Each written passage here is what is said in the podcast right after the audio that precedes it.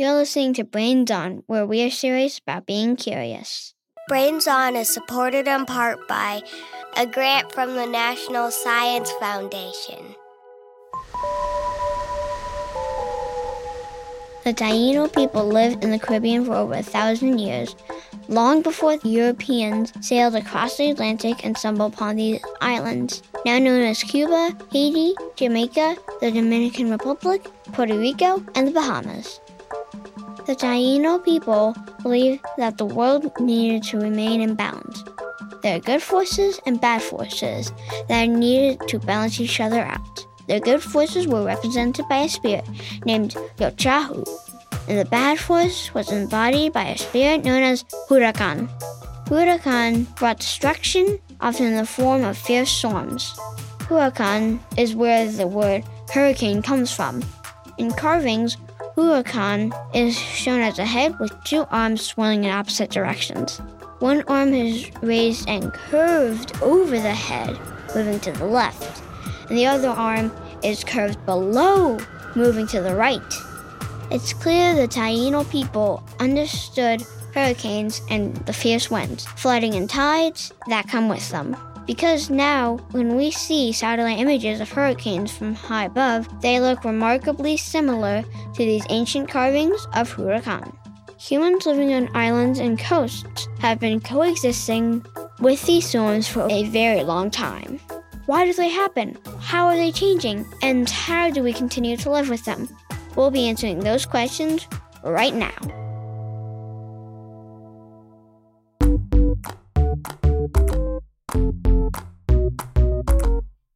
Listening to Brains On from APM Studios. I'm Molly Bloom, and my co host today is Travis from Houston, Texas. Hi, Travis. Hi, Molly. Today, we're talking about hurricanes. In other parts of the world, they're called typhoons or cyclones. These are the powerful storms that can bring high winds, torrential rain, and big waves with them. Some of us, like Travis, have lived through hurricanes, and many of us have seen them in the news. So naturally, our listeners have a lot of questions about them. Hello, my name is Alice from Salem, Massachusetts. My question is How do planes fly in the center of hurricanes? Hi, my name is Tara, and I want to know how do hurricanes form? My name is Elliot, And I'm Colin. and we're from St. Augustine, Florida. Our question is How do hurricanes form? So let's start at the beginning. How do hurricanes form? They start with a storm. Okay, so that means we have to talk about how storms form first. Well, then we need to talk about air molecules. Really love talking about molecules, but I'm not sure we need. But isn't it cool to think about how the air, the invisible thing that we take for granted, is actually made of stuff? It's not emptiness, it's teeny tiny materials that we can't see just with our eyes. Like, look, I'm wiggling my fingers in the air and they're touching air molecules. And now I'm breathing in air molecules. The air is made of stuff. When wind is blowing, you can actually feel it. It's so cool. I love you, molecules. We love you too, Molly. Yes, very cool. But here's how I would start clouds. Okay, tell me more. Storms are collections of very big rain clouds, right? So picture a cloud named Claude. Hello, I'm Claude the Cloud. Cloud is made up of little droplets of water. That water started on the Earth's surface, but now it's evaporated, meaning it's gone from a liquid to a gas. It was heated up by the sun, evaporated, and floated into the air. Up in the sky, it turns back into water and becomes a cloud. And if that rain gets too heavy in the cloud, boom! Rainstorm! Sorry to rain on your parade. See, it's all about the clouds. Right. But that all has to do with molecules, too. Oh, yeah, it's us again. So, for example, when the sun shines on a lake or the ocean, it heats up the little water molecules. Ah, getting toasty. And some of them evaporate and rise into the air and even float up into the sky. That's what builds the cloud. See, it's all about tiny molecules. Okay. But for a hurricane to happen, you need to think big, like real big. Like picture the Atlantic Ocean. I'm picturing it. It's the end of the summer, so the ocean has been soaking up heat from the sun and the water is warm. Oh, yeah. It's got to be at least 80 degrees Fahrenheit. It feels pretty good. As the water heats up, it evaporates. Then, this ocean vapor turns back into water and forms a cloud. Oh well. Looks like I'm gonna rain again and ruin this beautiful day. But get this when the water vapor turns into water and joins that cloud, it releases heat, making the air around it even warmer. What can I say? I've got a warm personality. And if there's one thing you need to know about hot air, it's that hot air rises. So the cloud warms the air, and the air rises and makes that cloud taller. See? Now you're getting a powerful storm brewing. Yes. But it's all about the molecules here, too. See, when that air rises, it leaves space for other molecules to move in. You can't have nothing there. There's always molecules, even if we can't see them. So those molecules rush in to fill in the gaps where the hot air once was. Come, molecules! Some hot air is rising. Let's take its place. And those molecules are cooler at first, but then those molecules warm up too, and then they rise, and then more molecules rush in to take their place, and then those warm up too, and they rise, and on and on. It becomes like a Ferris wheel with hot air going up on one side and cold air coming down on the other. Whee! Being a molecule is fun.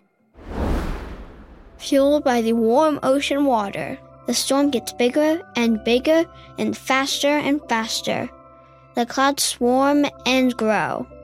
And all that rushing of molecules makes wind, and it whips up the water below. And if this goes on long enough, you get a megastorm. You get a hurricane. Whew, I feel all whipped up too, but hey, I guess we were both right. You can't explain a hurricane without the big picture stuff like oceans and clouds. And the really tiny things, like water and air molecules. A storm is officially classified as a hurricane when the wind whipping around is going over 74 miles per hour. That's faster than cars on the highway. And at this point, the clouds reach high into the sky, at least 50,000 feet. And the width of the storm is about 125 miles. That's a very big storm. When hurricanes reach the land, they generally become less powerful because, like we said, they're fueled by water and heat.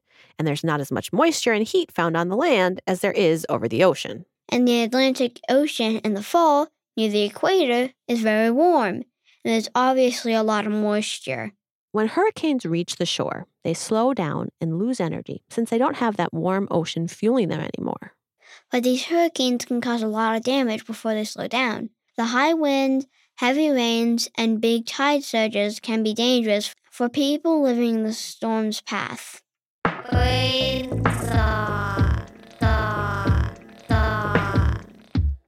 So now, Travis, you were personally affected by a hurricane a few years ago. That was Hurricane Harvey in 2017.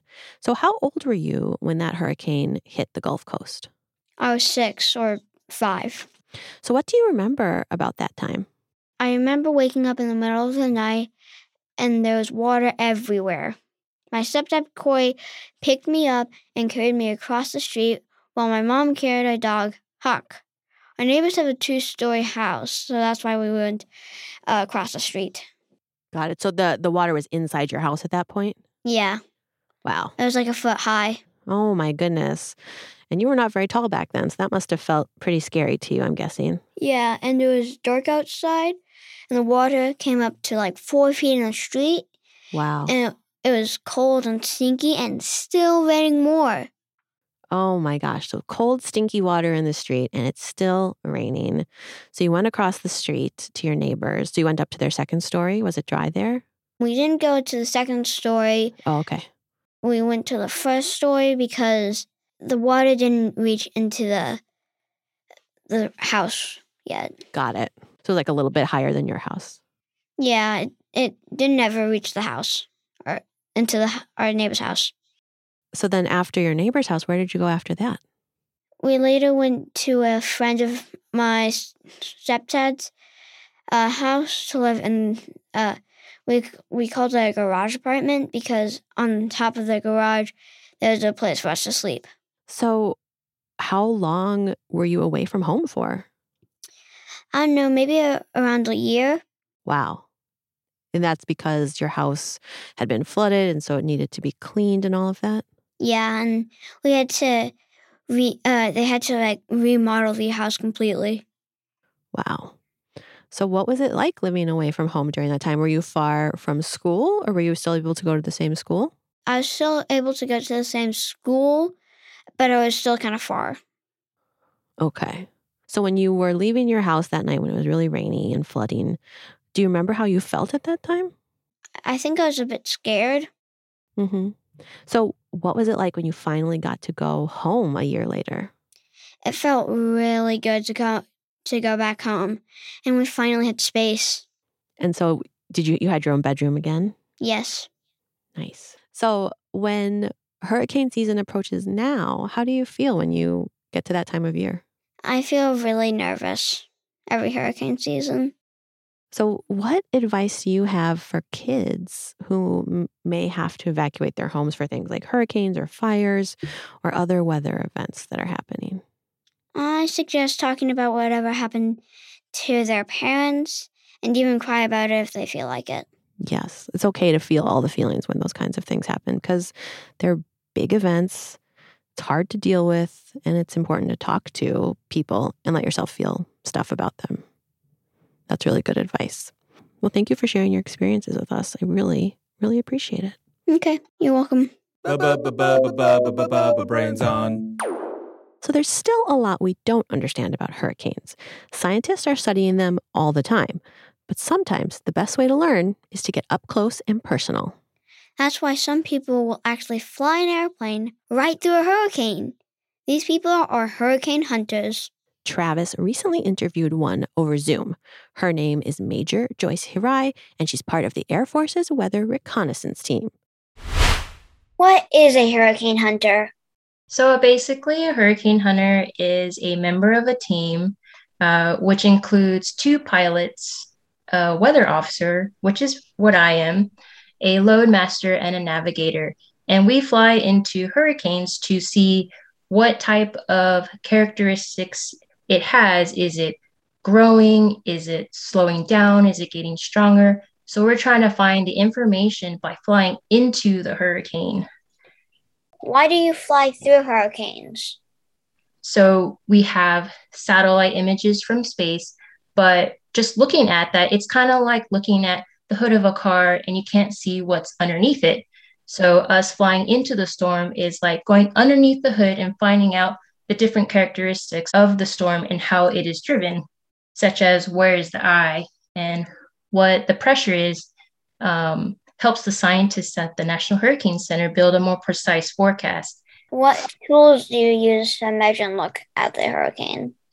So essentially, our whole aircraft, the C 130, is basically a big weather sensor. We have dropsonde, which is a weather instrumentation. It kind of looks like a Pringles can uh, with a parachute on it. And that is released out of our aircraft and it collects the atmospheric data such as the temperature, the wind speeds and direction, the air pressure and humidity, all the way down to the surface. And that information is sent directly to um, the Hurricane Center where the forecasters are through satellite communication from our aircraft. We also have weather sensor called the stepped frequency microwave radiometer, which essentially just continuously measures the wind speeds from the ocean surface and also collects the rainfall rate as well. Hmm. What's it like flying through the storm? It's actually a lot of fun. Uh, the best way I can explain it is kind of like a roller coaster in a car wash. um, mm-hmm. Every storm is different, and each one has its own personality, just like we all do. Imagine being in a car wash for about four to five hours. Um, you see the constant rain, Sometimes you'll see lightning, feeling the up and down motions of turbulence. Also, there's a distinct uh, metallic like smell that happens sometimes as well. But however, though, once you go through that rough part of the weather, on the other side of it, if you can imagine it, you'll see clear skies, calm winds. Sometimes you see the clouds surrounding you like a stadium. And we call that the stadium effect, which is also really cool to see. That stadium effect is happening around the eye of the storm. The eye of the storm is the center of the swirling hurricane winds, and amazingly, this eye inside the center of the hurricane feels very calm. There's hardly any wind, and the sky is clear. So when Joyce and her team fly into the eye, they can see the clouds that make up the hurricane surrounding them, like the sides of a stadium. Getting more details about the eye of the storm can help forecasters on the ground predict more accurately what the hurricane will do next. We're working on an episode all about tongue twisters, and we want to hear from you. What is your favorite tongue twister? Travis, do you have any favorites? I do. My favorite is Fuzzy Wuzzy, and for people who don't know what Fuzzy Wuzzy is, it goes like this Fuzzy Wuzzy was a bear, Fuzzy Wuzzy had no hair, Fuzzy Wuzzy wasn't very fuzzy. Was he? Nicely done. You made that sound easy. Do you know any tongue twisters in any other language? Yeah, I know this one in Spanish. Había un perro debajo de un carro. Vino otro perro y le mordió el rabo. Wow, those were some really good rolled R's. What did, can you tell me what that means?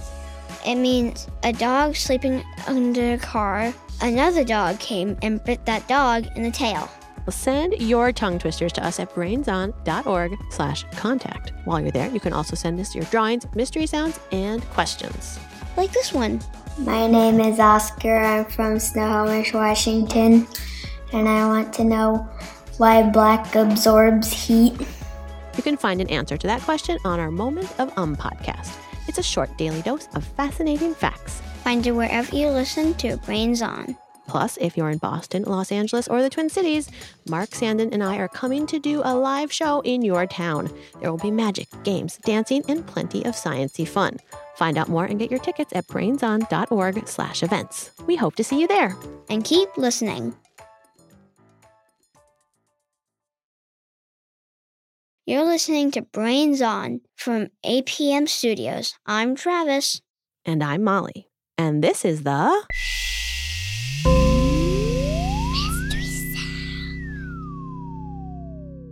All right, you ready for the mystery sound, Travis? Yeah. All right, here it is.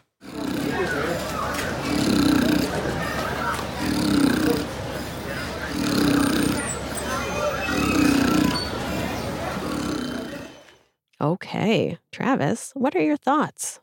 It definitely sounds like something you'd hear at a construction, Hmm. uh, a con- where people are working on construction, like one of those um, hammers that you drill, you use to drill into the ground. Yeah, like a jackhammer. Yeah, that's what I think it is.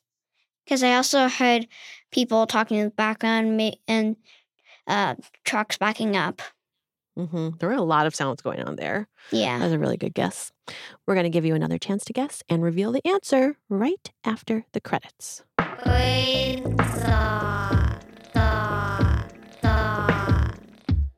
Have you ever noticed how hurricanes all have names? I sure have. Have you ever wondered how the hurricanes got those names? You bet.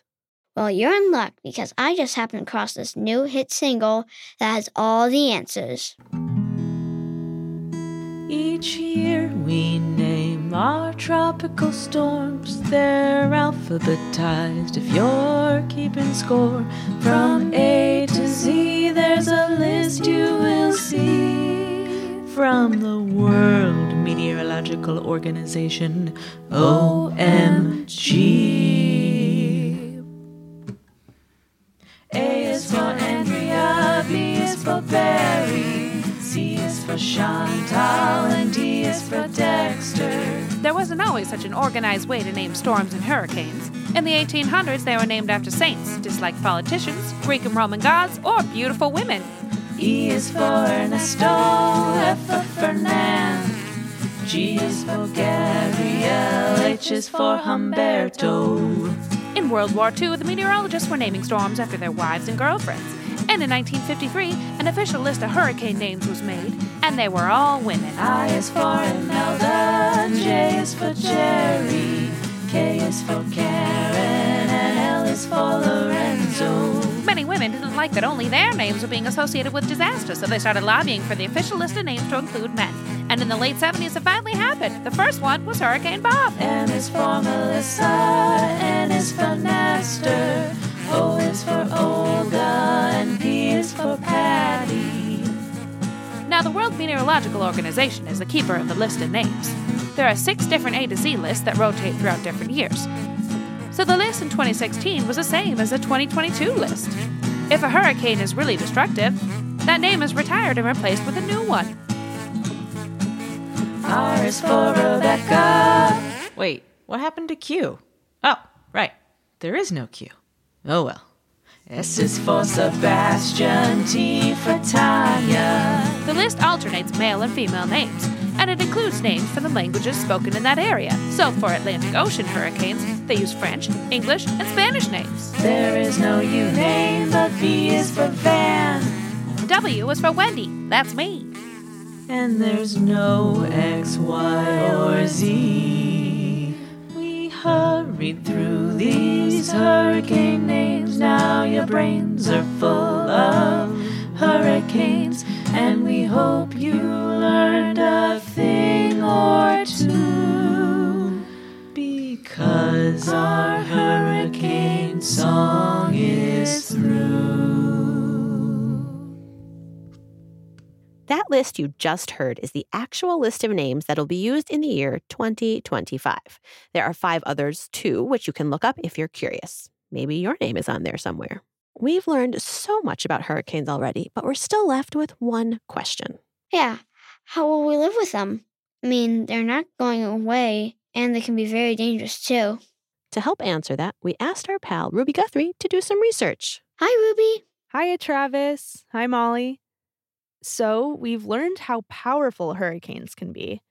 They're kind of these magnificent forces of nature. But we know they also can cause a lot of damage, whether that be whipping winds or flooding. This can really overwhelm people's homes and their communities, like we talked about earlier. And that can be scary. Absolutely. And we know that these storms are happening more and more often due to climate change, which is also overwhelming. But it's important to remember that we have tools to live with these disasters, tools to be more resilient. Resilient. That's an awesome word. Totally. It's fun to say, right? And resilient means being able to survive difficult things, like how a camel can go days without eating or drinking in the desert. Or how humans invented air conditioning to keep cool. Or how after I fell off my bike, I got right back up again. What can I say? I'm a resilient writer. Exactly. And when it comes to natural disasters like hurricanes, there are different techniques we have to be more resilient. Some people build their houses on stilts to avoid flooding, or make their walls out of materials that will flex with the high winds. Most coastal cities use man made barriers like seawalls or levees to keep water from flooding in. But we must remember that people have been living with tropical storms since the beginning of time. We can still learn valuable lessons from the people who lived in the past. In some ways, they were much better protected against storms like hurricanes than we are. That's Dr. Bill Keegan. He's a curator of Caribbean archaeology at the Florida Museum of Natural History. Bill studies the history of the native peoples who lived in the Caribbean before the Europeans arrived, like the Tainos. The same people we mentioned at the very start of the episode. Right. In addition to inventing the word hurricane, the Tainos were also really good at making their homes resistant to them. They would set large poles deep into the ground and then um, build a thatched roof on top of that. Thatch provides a very nice protection from the rain. And if a strong wind comes through and blows off your roof, all you need to do is go out and collect more thatch from the bush and repair your roof. And this is key because the Tainos could respond super quickly to the fast changing storms. And that's pretty cool because today, sometimes it takes us months, even years, to recover our houses, towns, and cities from hurricanes. Bill says there's a lot we can learn from the Taino people. The Taino belief in keeping nature in balance is, I think, so important and something that we lose sight of today. And even if you don't believe that nature is controlled by spirits, there is still a, a, very important lesson to learn from living in balance and living sustainably. And when it comes to living with hurricanes, this is exactly what researchers, scientists, and engineers are pushing for using our natural resources. You see, areas with more plants, such as wetlands, are better protected against hurricanes than those without. And that's because these plants were made to be resilient to these storms. So, how does that work? Great question. So, let's take the mangrove, for example. It's this tall tree with lots of tangly roots, and it grows on the coastlines. And Did somebody say mangrove? Is that a talking tree? Oh, my, it is. Manuel the Mangrove? Is that you? It's been ages. Yeah, we haven't seen you since the Lost Cities episode. Why talk about trees when you can talk to a tree? yes. Oh, Travis, this is Manuel the Mangrove. It's tremendous to meet you, Manuel. Ditto, dear human. So, Manuel, you're a super resilient guy, especially when it comes to hurricanes. That has to do with all your tangly roots, right? Correctamundo. These roots help slow the water from surging the shores and eroding the coastlines. They also help break up and buffer the high winds coming off the water. Oh, kind of like a natural seawall. Yeah, but I also do so much more.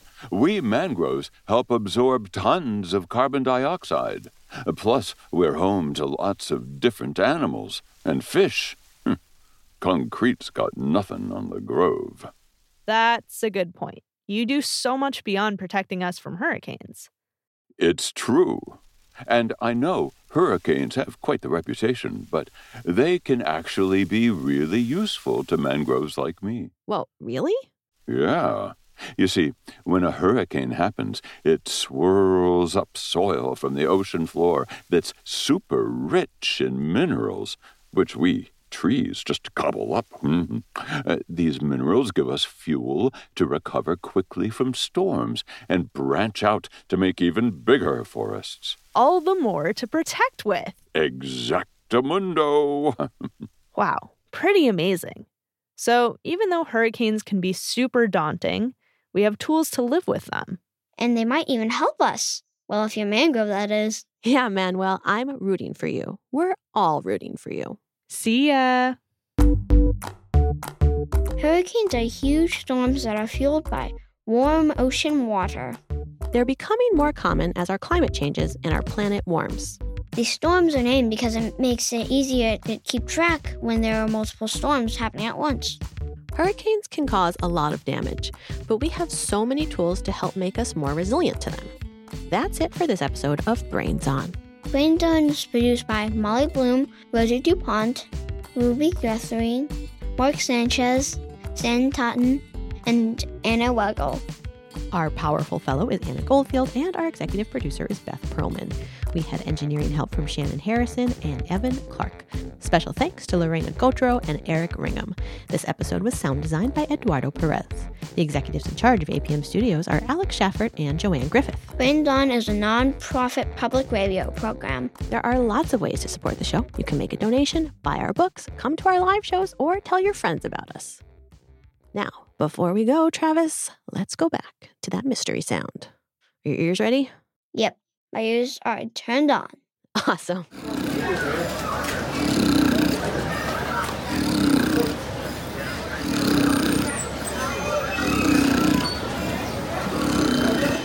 Do you have new thoughts? Last time you were thinking jackhammer, construction site. Did you hear anything that might make you feel differently this time? I'm still gonna go with my same answer a jackhammer at a construction site with all the people talking and the track noises. Very good guess. So I'm going to give you a hint, Travis. It is not a machine making that noise, but actually a living creature. So let's listen to it again with that in mind.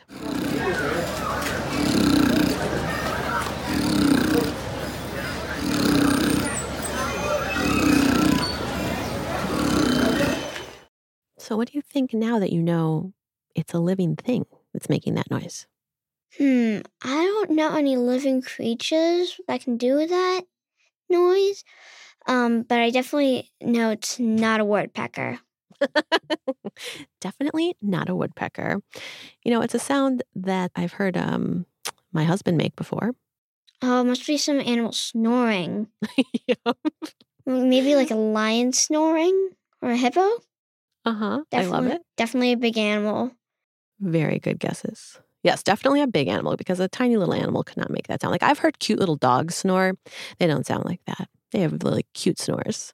So the answer is Hello, my name is Emmy and I live in Renton, Washington, and that was the sound of a pig snoring. I recorded it in October at a pumpkin patch and it reminds me of my dad snoring. Oh, well, I might have been close with a hippo. totally. They have a lot in common, for sure. Well, thank you, Emmy, for sending in that mystery sound. We really love hearing your mystery sounds, questions, and ideas, and we super duper love seeing your drawings. We love them so much that we created the Brains Honor Roll to say thanks to all of you. Here is the most recent group to be added. Tiago from Sydney, Australia, Abby from Sylvan Lake, Alberta, Pascal from Bozeman, Montana, Grayson from La Mesa, California, Frank, Bethany, and Rocco from Gleason, Tennessee, Graham from Denver, Gavin from Tyngsboro, Massachusetts, Ethan from Newcastle, England, Cameron from Idaho, Lydia from Ottawa, Illinois, Willa and Emmy from Renton, Washington, Beatrice from Orinda, California, Sam and Charlie from Auburn, Alabama, Kilanahe from Kaneohe, Hawaii, Otis from Wellington, New Zealand, Joe from Williamsburg, Virginia, Noam from New York City, Trevor from Granville, Ohio, Jackson and Rowan from Park City, Utah, Isla from Portland, Oregon, Jacob and Aaron from Livermore, California, Charlotte from Jacksonville, Florida, Hannah, Kara, and Joshua from Wheatley, Ontario, Arthur and Clara from Clifton Springs, New York, Pascal from Bozeman, Montana, Rachel from Australia, Mateo from Boston, Luca from Naremburn, Australia, Dash from Millbury, Massachusetts, Ellie from San Francisco, Audrey and Ezra from Prince Edward County, Ontario, Zevi from Manchester, England, Jaden, Jonah, Coco, and Legend from Haiku, Hawaii, Luke from Fairbanks, Alaska, Sarah from Mount Airy, Maryland, Benjamin from Boston, Adam from Firestone, Colorado, Amos from Youngsville, North Carolina, Ava from St. Louis, Louise from Montana, Bunjalung and Shafa from Kwarna Country, Australia, Zoe and Xander from Bend, Oregon, Alex and Elliot from St. Kilda East, Australia, Joseph from Indianapolis, Drake from Novi, Michigan, Zella from Tulsa, Oklahoma, Samuel from McMinnville, Oregon, Ellie from Spanish Fork, Utah, Azulik from Seattle, Erica from Brighouse, England, George, Elliot, and Grace from San Diego, California, Jaden from Boynton Beach, Florida, Max and Anna from Sharpsburg, Georgia, Talia from Chicago, Isaac and Alex from Hendersonville, Tennessee, Harrison and Grayer from Southlake, Texas, Dylan from Naples, Florida, Bishop and Wyatt from Princeton, New Jersey, Nene from Portland, Oregon, Rahi from Mercer Island, Washington, Eliana from Rochester, New York, Zen from San Isidro, Costa Rica, Gwyneth and Eleanor from Des Moines, Iowa, Noah from Dolores, Colorado, Caleb from St. Paul, Minnesota, Avery from Del City, Oklahoma, and AJ from Gaithersburg, Maryland.